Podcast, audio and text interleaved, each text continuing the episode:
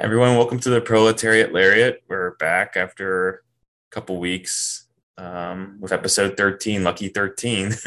um, this is Zach. I'm with Austin and DQ and our guest running in, uh, Em Fear. Hey, how's it going? It's going good. Hi. Uh, yeah. You want to introduce yourself, like what got you into wrestling? And Yeah. what, that's how we kind of like do the ice breaking first part. Yeah, sure. So I, I'm Em Fear, and I'm the co-host of the weekly women's wrestling podcast, Grit and Glitter, um, along with uh, Harley R. Pageot. We, for uh, almost two years, we ran a uh, Ring of Honor specific podcast for the PW Torch, and then um, we uh, became a little disenchanted with Ring of Honor at that time. That would have been uh, the fall of 2019. So we decided to uh, stop doing that. And uh, luckily, Wade Keller at the Torch was really kind and let us um, instead do a weekly podcast about women's wrestling. And then after about a year on the Torch, we decided that it was time to spread our wings and fly, fly, fly, little birdies away from the nest and strike off on our own. So we just took the show outside of the Torch and so yeah now we um, we exist beyond there and we're independent and it feels so good. And we uh, yeah we create a weekly podcast focused on women and non-cis men in wrestling. So that also includes people who um, identify on, a lot of different marginalized genders. And we also cover a lot of, uh, in the world of lgbtq plus wrestling. Um, we feature a lot of that uh, throughout the year. Uh, we do a lot of targeted stuff in june but like pretty much all year round we're talking about queer wrestling um, yeah, so I got into wrestling in 2018. My partner had been a huge fan of wrestling whenever he was younger, and he fell off for a variety of reasons. A lot of reasons, that a lot of people fell off. Um, the end of WCW, bleeding into WWE, becoming what it became. Um, a couple really ba- bad tragedies um, in wrestling also informed that, and he kind of grew away from it. But then he had an injury in 2018 and he was laid up for a couple of weeks. And during that time, as one does, uh, this was like January, February, so it was like like nothing to do, and he had to basically stay in bed for long stretches of time. Um, he rediscovered wrestling through what was going on in New Japan and in Ring of Honor, kind of bleeding over um, in that partnership. And that was right around the time that the Golden Lovers re- reunited it was um, oh, all kinds of things. It was a Castle that being the current champion of Ring of Honor, uh, New Japan. Okada was still champion, but Omega was on the way back up. Uh, it was a bu- bunch of bunch of things happening, and it was just a golden era. So he got back into wrestling through that, and got me introduced to it uh, through a variety of things. But um, like a lot of people who got into wrestling in 2018, it was the Golden Lovers that kind of was my gateway drug, so to speak but I am a librarian and kind of just a nerd about most things. So if I get into something, I go really hard.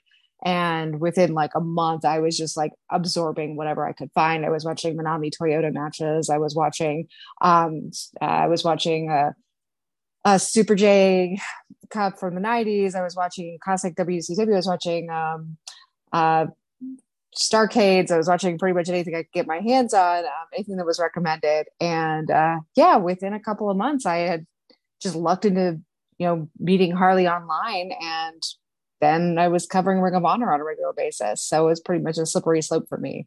And yeah, I've been hooked ever since. And I'm not, I'm not, I, I don't watch hardly any WWE. So, uh, can't talk about it. Couldn't tell you what's happening. I know that there was uh, some interesting from a labor perspective, some interesting stuff happening with Sasha Banks and Naomi.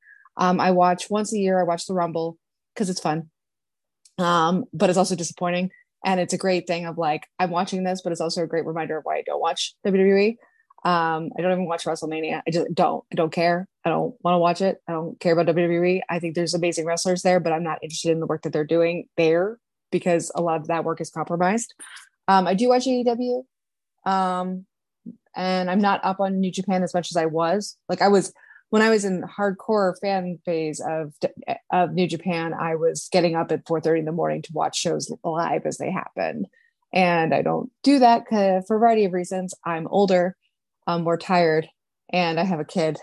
So I don't really need to lose that much sleep anymore. Um, but I try to keep up as much as I possibly can. But I watch a lot more independent stuff than I used to. Um, and a lot of that is because independent wrestling TV and a lot of other streaming services have made it so damn easy. So uh, there's really no excuse for people not to like follow some indies, especially with the like level of talent that's working out there. Yeah, sorry, that was long. Yeah, I was gonna say I I saw this in my I saw this in uh, behind the curtain. I saw your descent into wrestling fandom as my organized. I've always said it's kind of funny. Like I, my burnout with wrestling was happening as soon as yours was rising, and my was when around with my organizing. Now my organizing starting to go down. Now my wrestling's starting to come back up. I mean, not to say you haven't organized other stuff, but it's it's like yeah, but it's like yeah, it's just fun how the sine wave. yeah, it definitely dovetailed. Um, my my deep dive into wrestling definitely dovetailed with a lot of frustrations I was having on a lot of different fronts, and it was a really needed catharsis at a time where I needed something that was, eh, you know, fundamentally simple. You know, when you're sitting in meetings for hours and people can't agree on like the punctuation to use at the end of a like a statement it is incredibly cathartic to watch a situation where people solve it through just like throwing someone through a table and the more frustrated and like with stasis that I got, the more upset with stagnation, the more like tired I was of people just yelling at each other fruitlessly back and forth, the more I enjoyed watching people bleed on each other in ring. So I definitely understand that kind of rise and fall. For me, it was a like an absolutely necessary catharsis. And I'm not like a particularly like personally violent person, but like I got a lot of like, like a lot of personal gratification of being able to watch professionals do this in a way that was like at least somewhat like safe and certainly consented and condoned. I vibe with that so much, Em. And like we were kind of talking a little bit uh off air and and like we've talked about it in previous episodes I, I, feel like you know growing up i was really into wrestling fell out of it kind of like you described with your partner and only in the last couple years in fact a very similar time frame i got back into it and i think a lot of it was for the reasons you described like that that sense of catharsis and just like you say seeing somebody throw a steel chair at somebody else or whatever and like not even that I, even like expanding it and once again maybe this is a little too philosophical or whatever since it's just pro wrestling at the end of the day, right? But like, I almost feel like something that is particularly cathartic for me when I watch wrestling is that pro wrestling is one of the very few things in our lives, and there's another thing I've said in the past, one of the very few things in our lives that acknowledges it's a work, right? As opposed to things like politics, which is definitely a work, but acts like it's real, you know? So I tell people, no, no, no, you've got it twisted. Pro wrestling is one of the few real, truthful things in our lives because it acknowledges that it's rigged, unlike other things. Anyways, try to find a segue into like our icebreaker, which is talking about inter- like our whole main topic is intergender wrestling. I'm just thinking like go around the board, think of like memorable or first time intergender matches that we watched and really vibed with. I'll start just from me, uh, probably like a Candice LeRae match I think it might be the young. I, I know it's like the classic example, the PWG tag match, which is kind of unfortunate in retrospect with the, who her partner was, but uh, the match where the Young Bucks put this the thumbtacks on the the boot and gave her the super kick. It's like it made the Young Bucks in retrospect. They they think that's the reason they love Candice because they really owe their careers to that match and Candice LeRae in some ways. But yeah, that's always been a match I always have on DVD to watch occasionally. Yo, it's DQ. Um, thanks everyone for tuning in. I think that Candice LeRae was also involved in mine. I mean, I think the first, maybe the first I saw involved Chyna um wrestling like Jeff Jarrett or as much you know even giving like Chyna the intercontinental title at the time like it still felt almost they treated Chyna like such a novelty in so many ways and like didn't build out like a very like robust like intergender kind of like culture to the fed at the time. So it was just i don't know but that i would i would say the ones that really made a mark on me similarly to zach i did i looked up on uh, our friend's cage match here and found the first pwg show i went to uh, which is in 2012 the, it also involved candice LeRae and she faced Joey Ryan, and I didn't know either of them before that night. And uh, yeah, I remember the crowd reacting to things that he would do in a in a kind of a different way. They he'd get more heat, you know, and like no wonder he could draw it like a champ in that way, right? But like that uh Candice um was highly competitive in the match and by the end I wasn't really thinking about the novelty of the thing um but more um just the platform i think that they they gave like that kind of competitiveness in that match. Of course they blur lines between like weight classes too and but there was obviously something more radical going on there and like pointing more toward the future uh than like just like inter kind of weight class. So uh, i'll say candice LeRae uh, versus joey ryan at uh, the PWG uh, show called World's Finest uh, back in 2012? Um, so uh, mixed gender wrestling is a huge spot of mine. It was something I gravitated to immediately when I got into wrestling. So um, I have a lot of favorite matches. I actually, as weird as it is from like I guess a feminist standpoint, I, I actually really love the house, the good housekeeping match between Jeff Jarrett and Chyna where she won the intercontinental title. Um, it's wrestling at its like absolute goofiest, but the way one of my pet peeves, anyone who listens to any of my shows knows one of my biggest pet peeves is when they do a, a no DQ weapons type match and all you get are the same type of weapons of like kendo stick, trash can, steel chair, table, ladder. Like you see them all in like various iterations, but nothing irks me more than when you take a high concept premise of a of a weapons match like a housekeeping or a street fight or whatever and you limit it to like mundane like regular wrestling objects. So in the good housekeeping match one of the things i really like about it is the clever use of the various props that are around because it's all like household stuff. And the, the thing is you have to use a household item. And inevitably when Chyna wins it's by smashing jeff jarrett with his own guitar. And as commentary so hilariously points out that's a household item in Jeff Jarrett's household, so it counts, which is one of my favorite little like commentary like qualifiers. Um, but I, I just think it's a weirdly fun match to watch, and that story, as um, not as dated as it is in so many ways, uh, actually really did sell Chyna as a powerhouse and as a dominant figure. And it was like an extended story that they did with her they did so much wrong with Chyna in hindsight because of the era in which she was coming up, but like you can't argue that they didn't give her the belt in that moment like they did. And um, she would pair up with various wrestlers throughout the rest of her run in WWE, but like that moment was hers alone specifically, which I think is really cool, even though it comes with a ton of like strings attached, obviously, and a ton of like background garbage. Um, I really loved a lot of what came out of Beyond Wrestling. Um, Beyond was kind of the stalwart, uh, has been like the stalwart of gender wrestling. Um, a lot of independents have picked it up in recent years, but Beyond was doing it when they were still kind of a pseudo, almost customs company.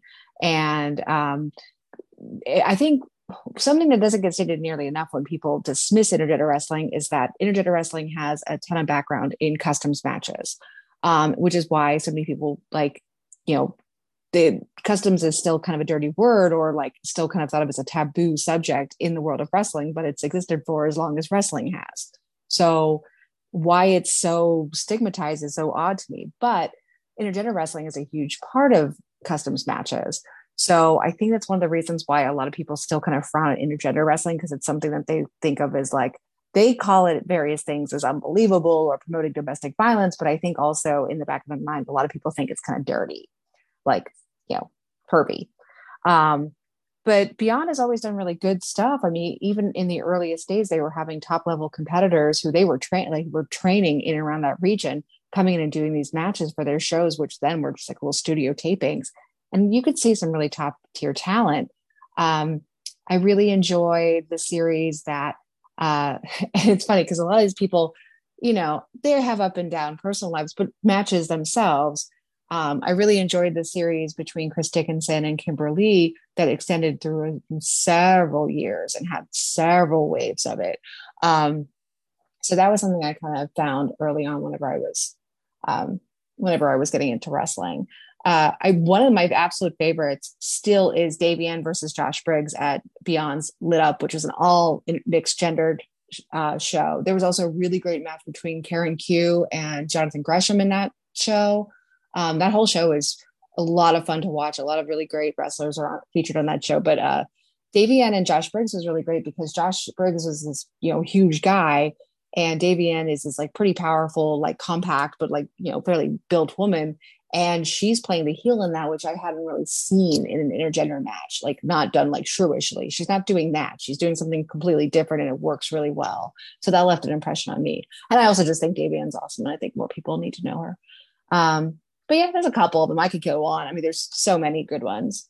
I guess I'll I'll wrap up this uh, beautiful icebreaker here. No, I'm loving this conversation so far because I also was going to mention the uh, famous uh, Jeff Jarrett and, and Chyna match, and like it's amazing to kind of like hear both of like uh, DQ and Em, both of your like respective takes on it because like this is a match I saw when I was like like seven years old or whatever. So like I only remember it kind of like as a childhood event, like, oh, look, Chyna won the title, right? But to like think of it from these different perspectives is actually like really interesting. And I remember at the time it was a really big deal too, right? It was a really big deal to see Chyna winning the belt, to, to actually having to see like Jeff Jarrett put her over. And if I'm not even, if I'm not mistaken, she also feuded a little bit with Chris Jericho at the time too, and it might have even gone over Jericho, or maybe Jericho was the one that won the belt for something happened. Once again, it's been a long time since I thought about this match, but that was probably the first intergender match that that really made an impression on me.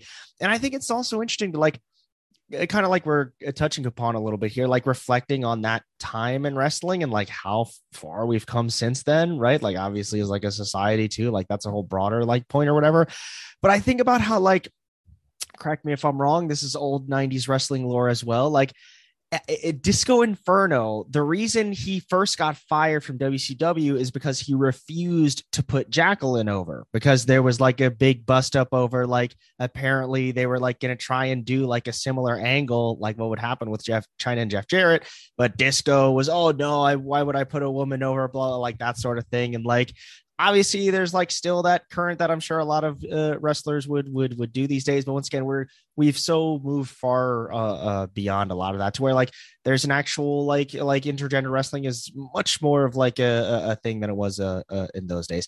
But I was also going to say Chyna and Jeff Jarrett was probably the first intergender match that really like I can remember as like being a big angle that that made an impression on me. Back to you, Zach. I was thinking like when you bought the housekeeping match, it reminded me recently the uh I don't know Em if you saw the uh I don't forget what Johnny uh John Morrison was calling himself for the WrestleCon show. Johnny WrestleCon versus Ty Taka in a loser does dishes match. I watched it. It was like they everything was like dish related. It was like they had like the whole it was a very like it was a death match basically with like dishes that and it ends with the kitchen sink everything but and the kitchen sink was brought in this match because uh what's his name? Oh, Pero came in like with the kitchen sink. It's, it's a fun match and it's like I'd recommend it. it's kind of fun. It's kind of weird points like or Johnny just he really plays up that he does not want to do dishes because loser has to do dishes forever. One of the wildest intergender matches I, I saw was at the second um the second intergender bonanza which was another it, it still happens stan styles' intergender bonanza. It was the second one. It was in a ballroom in west virginia. And um, it featured the main event was Su Yung versus stan styles and it, it featured at, in the corner of this ballroom near ringside there was a couch that also was a bed like it was a convertible like couch into bed and it did get used in this match. There was also a, like a coffin a series of coffin spots. Um, there's all kinds of stuff. There's blood. There was all kinds of there's there's blood. There was mist. There was um, whatever stan was packing which uh, in those days i think he was still using some kind of like shake weight like goo. Um, but yeah that but completely bizarre. But you know what? Honestly again like fun. And when you when you allow your wrestlers when you build an environment where your wrestlers can like can be playful especially when it's like a no dq match um it befits it to it, it allows people to be able to commit so much more to it. It allows people to bring so much more to it. And i think that um, there's so many fans who look at wrestling in like a certain scope and that's okay. Like they maybe have their preferences but as i was just talking about earlier today like your personal preference shouldn't define what a wrestler wants to do with their time and their energy. Like your personal preference against intergender wrestling shouldn't say shouldn't define what this professional wrestler can and can't do because you're putting your own limits on somebody who has nothing to do with you. Their their limits are they're not limiting and like they don't have to listen to you but i think a lot of fans still feel like they have some kind of ownership over these wrestlers or like they're looking out for them in a way. That's like you, what you're putting on them is doesn't belong to them. Yeah i hear you em. I, I i was thinking about like what like if it matters if intergender wrestling gets to the mainstream like if that's if that's the goal like it it seems like for it to be like a um, I guess accepted by the wrestling pop uh, like fan base at large. It would need to seep in, but I don't know. I, I I don't know if it matters, you know. But it does feel like it's. I I we talked about this a little bit before um, the show. Uh, it does feel like the future, like we're going toward toward this um, breaking down like all of these um, invisible walls, um, and uh, it's just a matter of time before people get with it. But i think the the prejudice or like the the the hill it's up against is like so i only watch like matches that are kind of recommended to me when it comes to wwe um, and one of them was uh, the recent rousey and flair uh, death match at backlash and in the build up then the video they show you know to build up like flair's um, submission skills like basically her figure eight. She did it on drew gulak. And that was like whoa this guy tapped out. But in real you know in the wwe reality this pretty much ensures that gulak won't ever like i mean not that he was competing like in any like meaningful way at least if if titles mean anything or if wins and losses mean anything I think that's kind of the hill it's being built up against is usually it means um, less like fewer opportunities to like go up the card or make money. Um, so it, it stinks, you know, it absolutely stinks that like people's career trajectory, uh, you know, like Gulak agreeing to do something like that or anybody in his spot traditionally, at least in this mainstream sense, it actually like works against them by owners or bookers who see that as like, well, you tapped to a, a female. Um, good good luck in your future endeavors or whatever. In one way, it's showing Rousey or not Rousey, uh, Flair, you know, dominate a male. So, you know, thus she should be able to dominate anyone, and it's still kind of playing on that. You know that uh, once you can beat a man, you know, I think things like that are. I don't buy into it but I think like I you know identifying like how it does actually work against male wrestlers if they're working under somebody who you know, still believes in these completely outdated these outdated concepts when when you know you have McMahon himself admitting to whatever uh, state officials that it's all a work so he doesn't have to pay whatever taxes or whatever it was that he was trying to avoid but they still um, you know they they still do shit like that. Go ahead yeah and it's not made any better by the fact that the you know now the the biggest competitor at least in this country um in the like western wrestling world the biggest competitor to WWE being AEW and you know Tony Khan coming out of the gate and just being like I'm not gonna do I don't want to do intergender wrestling on AEW because I think it you know it's troubling or promotes domestic violence etc like that old you know sorry sorry tired tired story. And then getting like really close to it flirting with it signing so many wrestlers who have a ton of mixed gender work in their professional career. I mean we're not just talking about the fact like it's not a secret that wrestlers train together. You know independent wrestlers they're not like they're not in separate dojos. They're not like it's this isn't the system that they they have in japan the vast majority of wrestlers train together. So women and, and non-cis male wrestlers train right next to right alongside right with male wrestlers. They they are in the ring together from the beginning. They train with with they have trainers of every gender. So they're completely used to it. Even even guys who even you know the occasional male wrestler who's like not particularly into doing intergender work they're used to it. It just may not be their their preference of match. But then you have the largest companies pretending that this reality doesn't exist that this isn't like this isn't how wrestlers become wrestlers. And it's absurd because no but like all these people that they signed in AEW all these people from the independents especially you know with beyond being this kind of de facto farm league for for AEW for so much of the talent that they have coming up there all of these competitors did have done high profile intergender work in major shows on like major shows major cards. Like they have worked together. Many of these people like who were signed literally were in rings together. So it's funny like getting signed can be such an amazing thing for a wrestler, but it can also, if you're getting signed to a major company, it can mean that a lot of the skills that you have been able to display to audiences, a way of building your following and fan base, has to go by the wayside.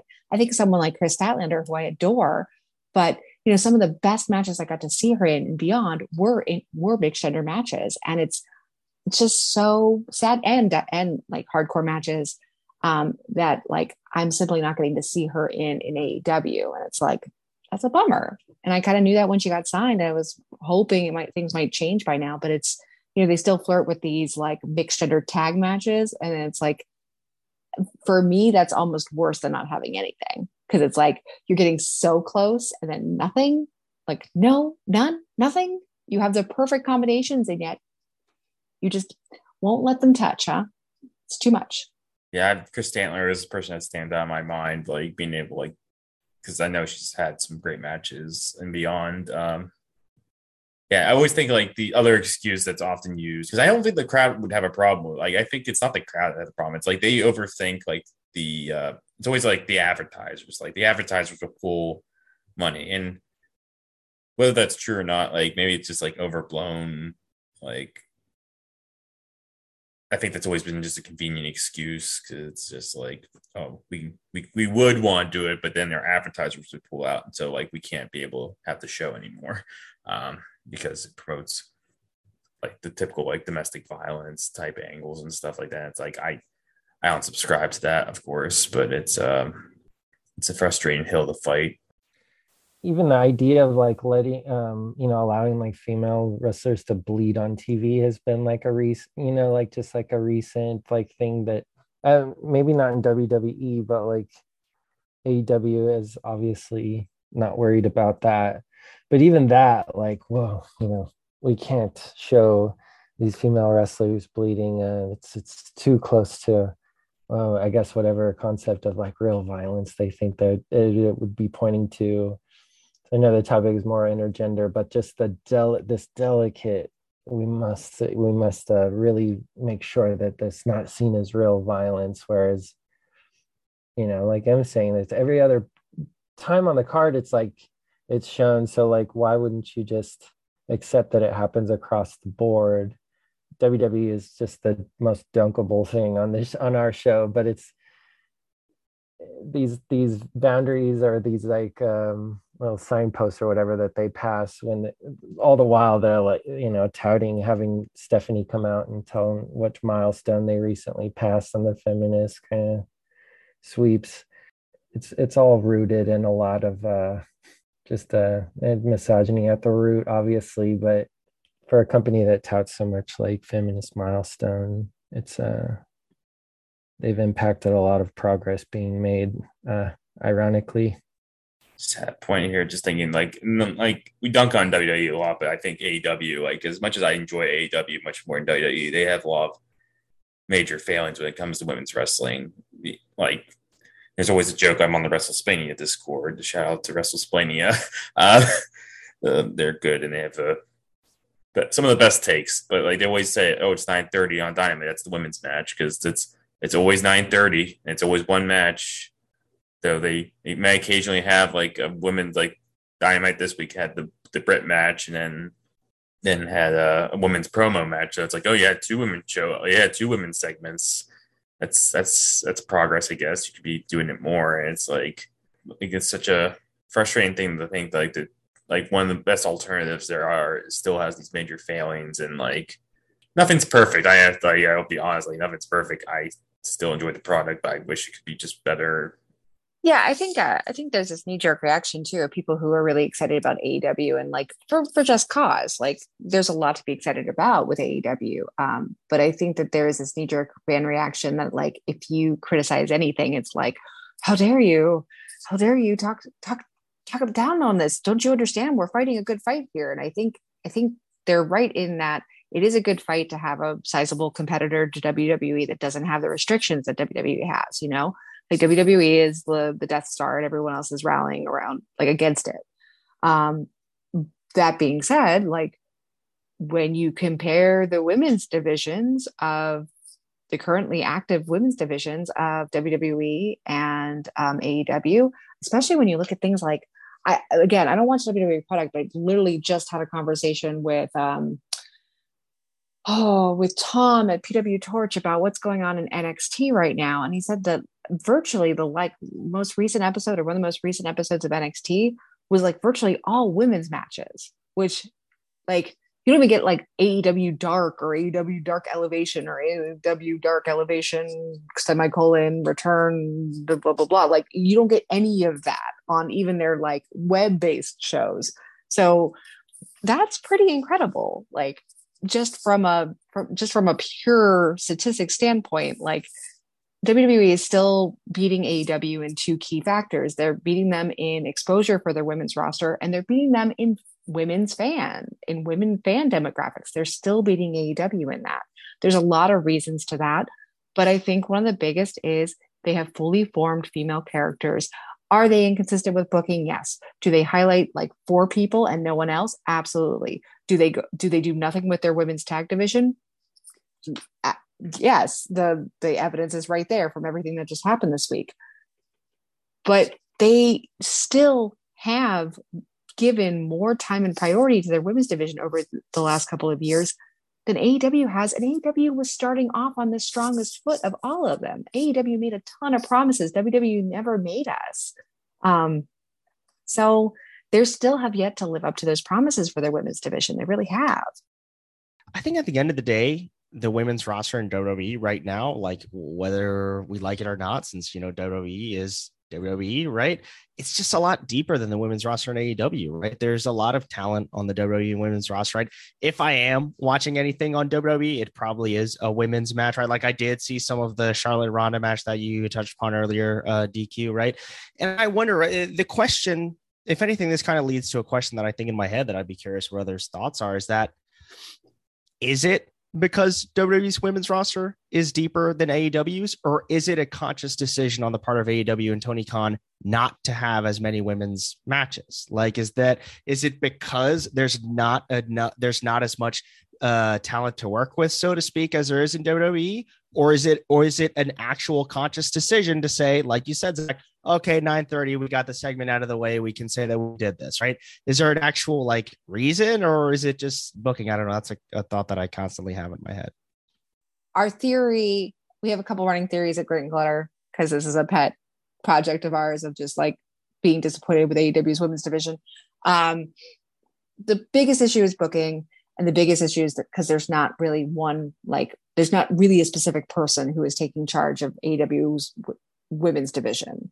Um, you could say the same thing for WWE too. Like there's probably a lot of cooks there. There's a lot of writers. Um, a year ago, maybe a year ago, maybe a little bit before then, a person could still make the argument to me that like the roster wasn't deep enough at AEW for their women. Like it was just wasn't as deep as WWE's. And now WWE has a very, very deep pool. But now considering how many women are signed and or regularly appearing in AEW, regularly appearing meaning like as regular as their women get featured, um, you couldn't make that argument. They have a very deep bench. They just they have not built those characters enough because they haven't booked them consistently and they haven't given them stories to run with.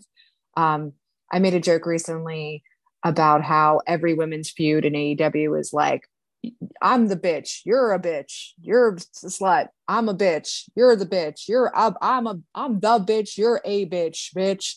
Like that's and that is that's 99% of the AEW women's storylines. Um, and the reason isn't because these women aren't good at promos. they're, they're great. Like a lot of these great, I mean, Britt has done fabulous improvement over the last two years.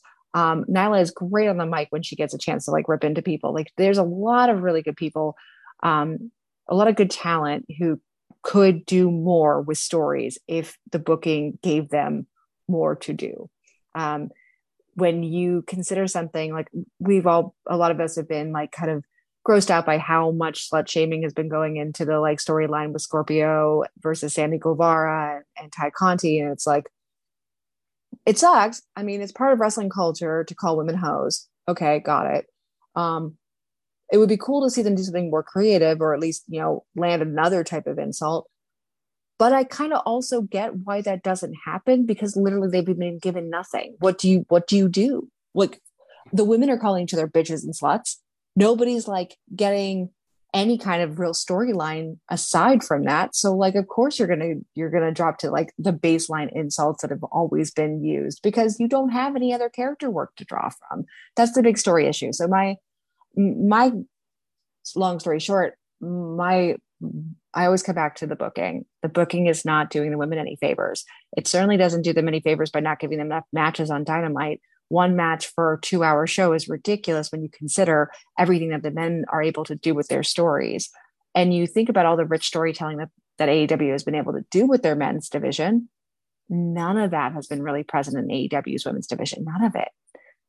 Em, I don't, I don't know if you watched this Ronda uh, Charlotte uh, recent match, but it, it's so it's wild. You called it because they're in the middle of this match they're literally because the mic's getting thrust in their face every other second is an I quit match, actually, not a death match, essentially. Uh, and the most of the time when the, the microphone was thrust is like, no, I'm not quitting you, bitch. And then back the other way, like, you're the bit literally saying what you just said, which is blowing my mind. So we do a little thing here and um, the, the millions out there listening are familiar with the wwe death knell of the week uh, which is basically points to a recent the most recent example that they're on their way out uh, even if there's a bit if, even if they're generating billions of dollars. And i think it would be like having sasha and naomi walk out even if it's storyline to point to that as something to like draw heat or I mean it points to a very real problem Sasha at the very least has had with the company in the past which I don't think is a very positive or healthy thing to point back to or exploit. Um, but I'm not making money off of it so who am I?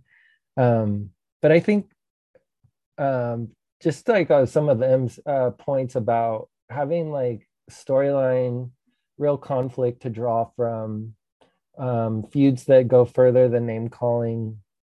I think it'd be a shame to to get through the episode also without pointing back to Stardom and the way that they treat women's wrestling and really produce, I think, a lot of the best female wrestlers in the world.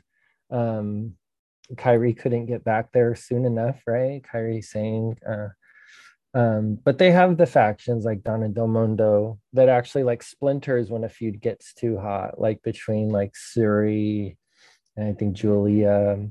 Um, and there's actually like really complex, like competitive spirit there.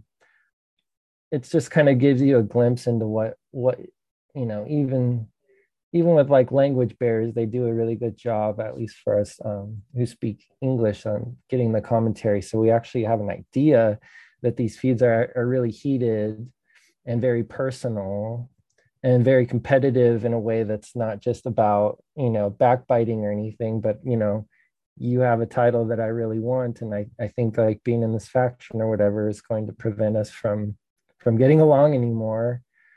It just kind of gives you an idea because you're yeah you're you're helping me understand uh him a lot. Like with wwe they even held a lot of these like women's tournaments a few years back and had like these very specific shows when NXT was kind of hitting in all cylinders. Uh, Rip NXT uh, 1.0, uh, but it did produce a lot of like content going every which way and kind of like um, the independent market, like uh, female wrestling is just doing a good, great job of spotlighting.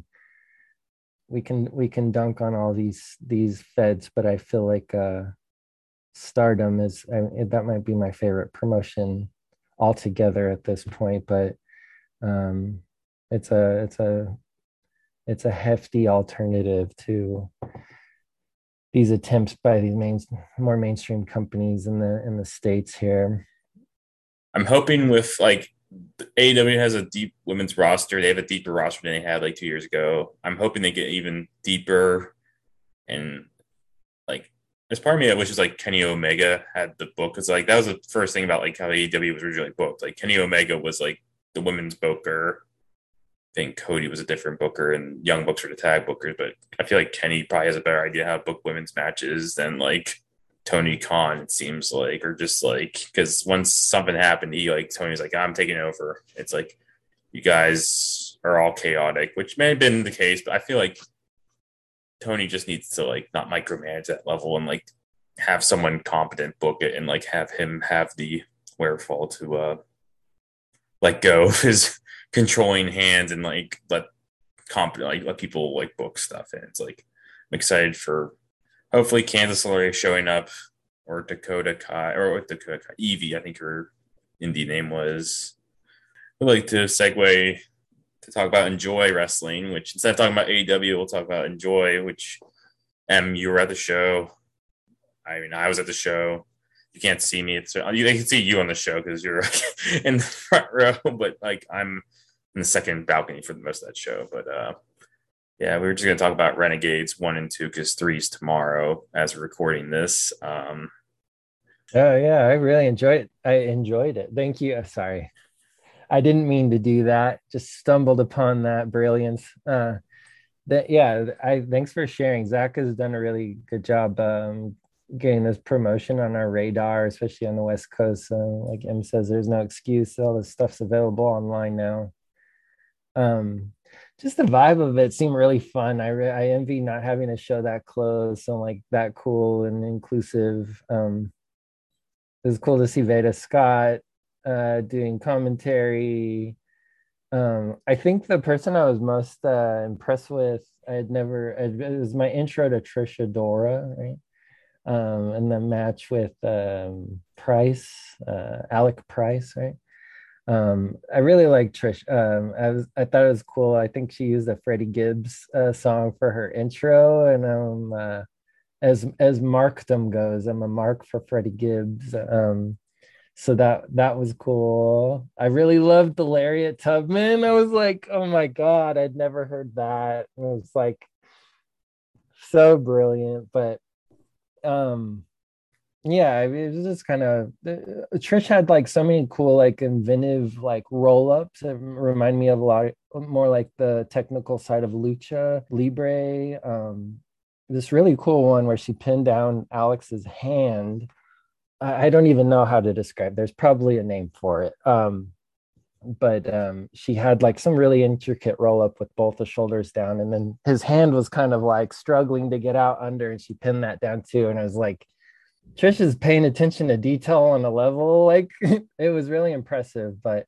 the tag match too, I, I thought was cool. You know, there was no like, uh, was it violence is forever went over, and you know they they had a female go over in the first match, and then and I don't know what kind of run of terror the violence is forever is on, but they seem to be a dominant tag team but yeah, thanks for intro. And I, I was really, um, I'm just like really uh, pr- proud in a way because Zach has helped facilitate us being like a sponsor um, to this show, and it was really like proud to see our logo on there as like um, I guess just like you know a full disclosure, like we proudly um, sponsor this show and um, are uh, are really I don't know. It just like it was like right on. Like this is a great thing to be part of. So that, was my initial thoughts. Yeah, I was gonna say my thoughts was the uh Trish Adora. I was the first I saw Trish Adora too, and she just had like a really good match on. I mean, we were kind of dunking on AEW, but like she had a really good match with Mercedes Martinez for the ROH title recently on AEW Elevation, I believe it was. Um, but yeah, and I there's sort of time I saw Alec Price, who was like the most non-Southie Boston person I've ever seen. Like he was just very, very Boston or Massachusetts. I forget what part he's from, but uh, and it was nice. The uh, I've become a mark for violences forever. Uh, I love Dom's mullet I know many uh comrade like fellow Pittsburgh based podcaster own Hipwell. It's very similar to that. um uh, and uh Kevin Ku is really looks cool. And that team, the uh, uh what was their name? Kings of the District. Kings of the District. That was the first time I saw them, and they really kicked ass too. They like uh, they just went full bar, and they just yeah. K- uh, KOD are my favorite. They're probably my I, actually that that tag match is tough for me because I love both teams very very deeply. But uh, KOD are probably my current favorite tag team. I I think what Eel and Jordan are doing is so special. Um, I think they managed to do they managed to have that great tag team chemistry while um, being just phenomenal singles wrestlers in in their own right. Jordan Blade is one of my absolute favorite uh, uh, wrestlers working right now. Um, she can work pretty much every style with panache, but like sh- her strong suit is in technical wrestling, and and she brings power, added power to it. While Eel brings like speed and agility, um, and sometimes these things could be combative in a team, but for them, they work so beautifully together. Um, so I just, I absolutely love Kings of the District. Um, and Violence is Forever are great. It's funny that you uh, make the comparison about Dom Garrini um, to like like hipsters because I just see Dom and I'm like, yeah, that's like you know your dad's like you know that's the like you know pipe fitters union guy hanging out in your dad's bar um, he looks like every dude that was in like South Hills when I was growing up. He looks like every single guy in the 90s. Um, so I think, I think it's funny because yeah, you're right. That sounds kind of been co-opted, but man, it was it was uh, like uncles and his best friends down at the bar in the 1990s in the South Hills of Pittsburgh. Yeah. Um, I love Trish Adora. Uh, we talked to her last year on our podcast, and she is blowing up to the extreme, which I am so excited for because everybody should see her.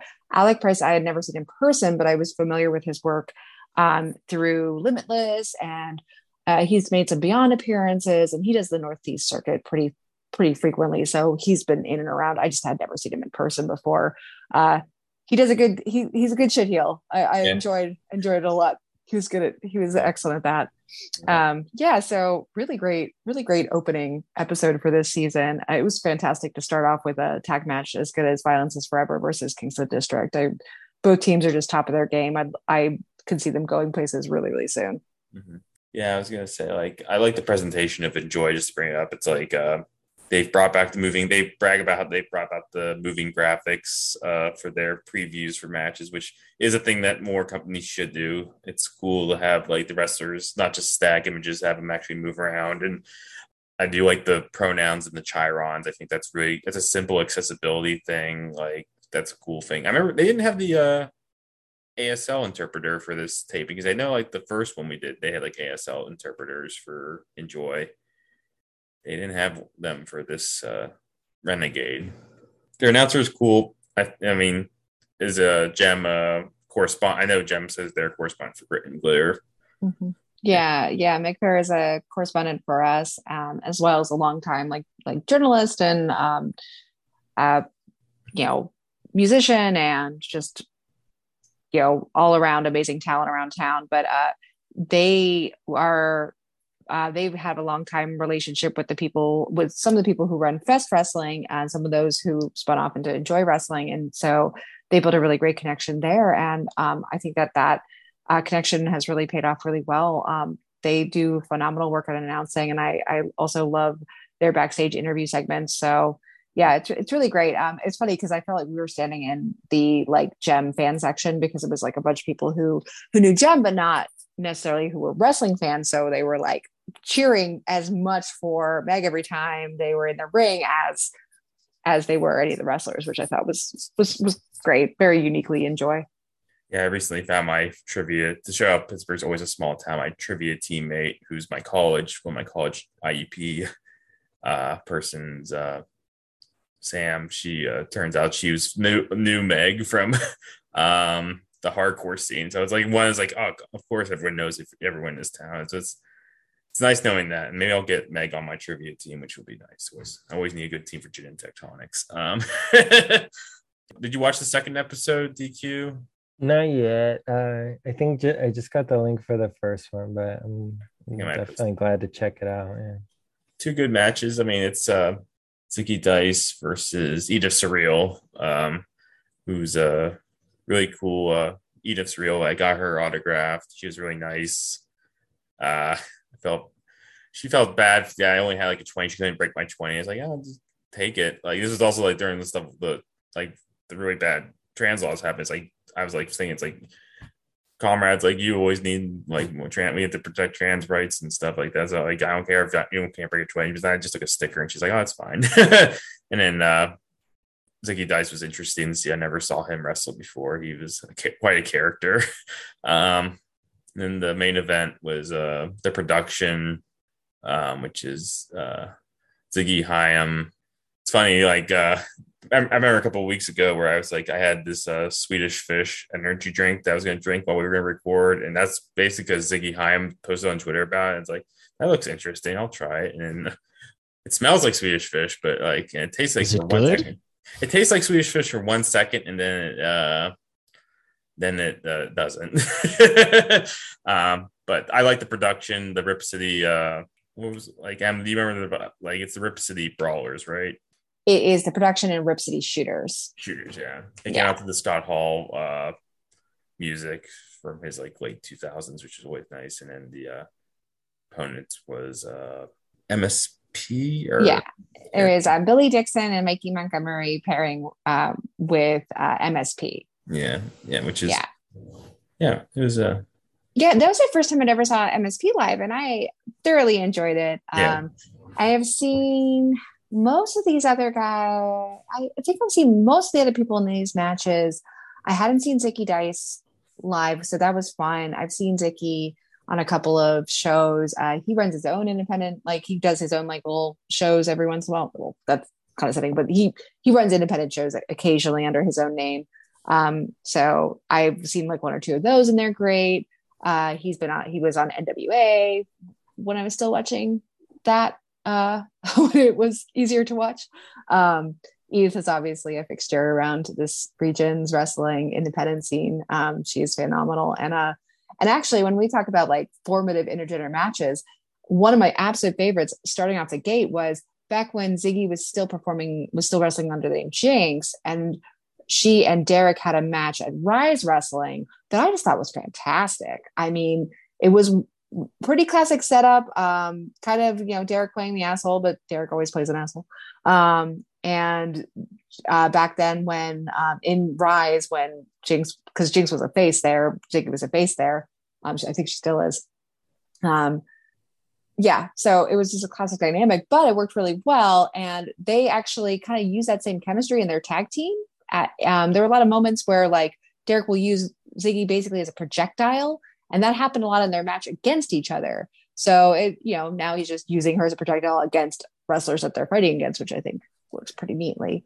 Uh, yeah, so th- this is a fun one. Um, these eight man matches are a staple of Enjoy. They usually have at least one per their season, but of the ones that have happened over the last couple of uh, seasons, I actually think this was one that was the best. I think it held together the best. yeah, because Billy came out to uh, Purple Rain. Yeah. Uh, that was uh, good. And yeah, I remember seeing Jinx uh, very long, very long. I have this thing, the uh, Rise, the attempted women's promotion Rise. It was in White Oak.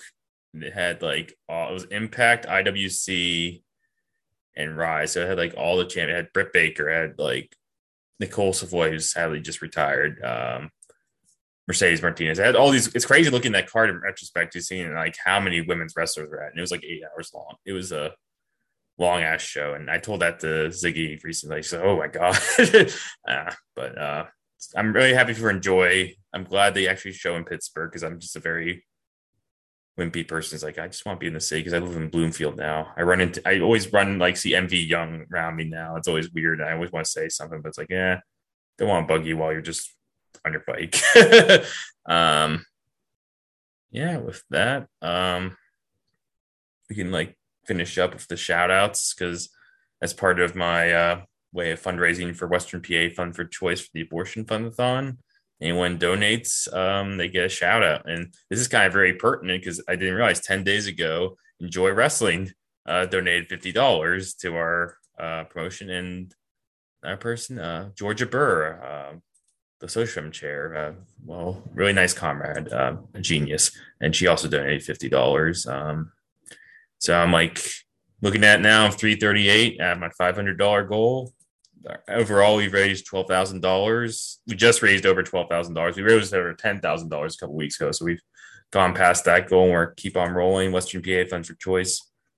It's getting close to forty five thousand dollars for this fund fund. I'm kind of depressed how it's why it's getting a lot more money now because of the uh, existential crisis we face a little bit. Um, not a little bit, we're facing a big crisis. Um, yeah, I want to thank Em for showing up for this. I'm glad we were able to record this. It's always nice to see you, and I always like to bump into you at shows. Um, hope to bump you at the Enjoy show July 2nd.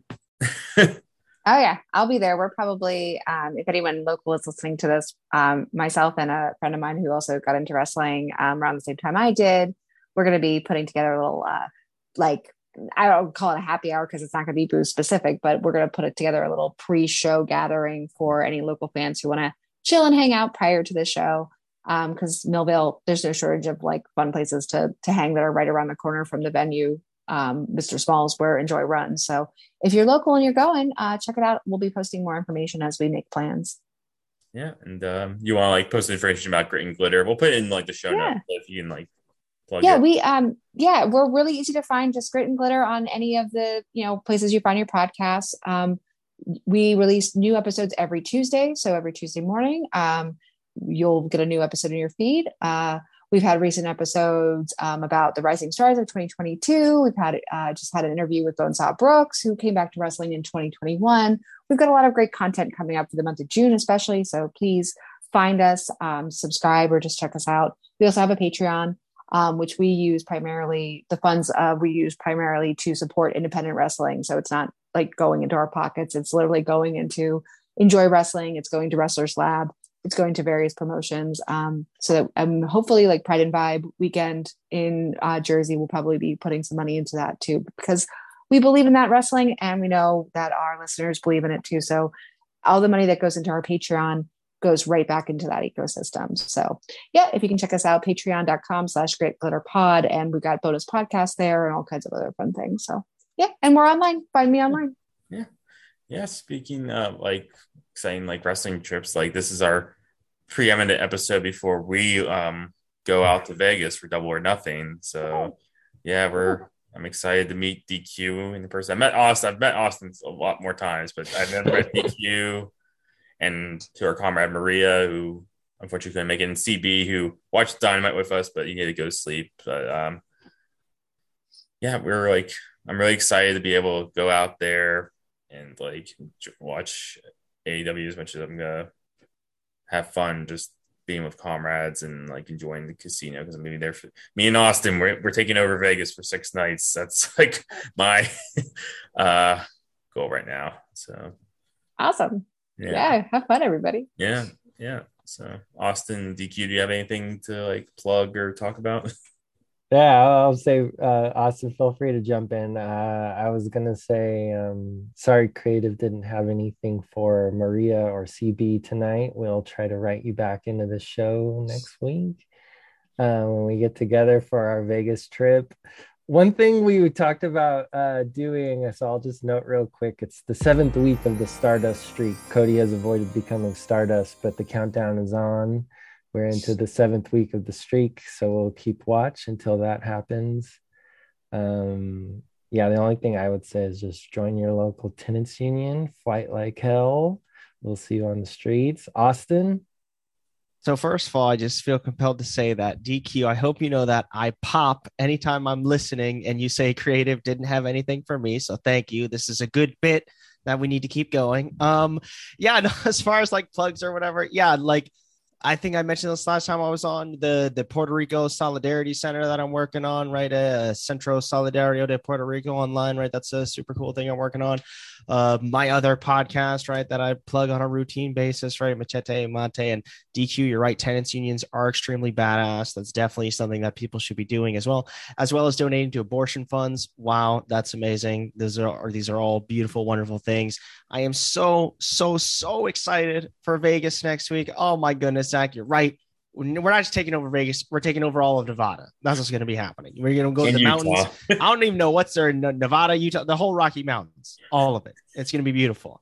Um, but last, but certainly not least, thank you, Em. Right, I think this was a, a really good discussion. I, I really like this a lot. I'm definitely going to be listening to your podcast regularly. That's going to happen. Yeah. Yeah, thank you. I'm sorry I didn't say that in my goodbye. It's a pleasure That's meeting you. Just because thank- we talk outside of the show, but yeah, it was, it was super nice having you on. Yeah, no, thanks guys for having me. This is a lot of fun. And I hope that people listen and, uh, you know, if they haven't already opened their hearts to intergender wrestling, they will most certainly Mhm. try it out now. Um, but I, I have a feeling that uh, most people are cool with it. And I'm sure that people who listen to this podcast are cool with it. So Mhm. it's awesome. Whenever you're listening to this, have a good day or good night, whatever. yeah, I win. Peace. Bye.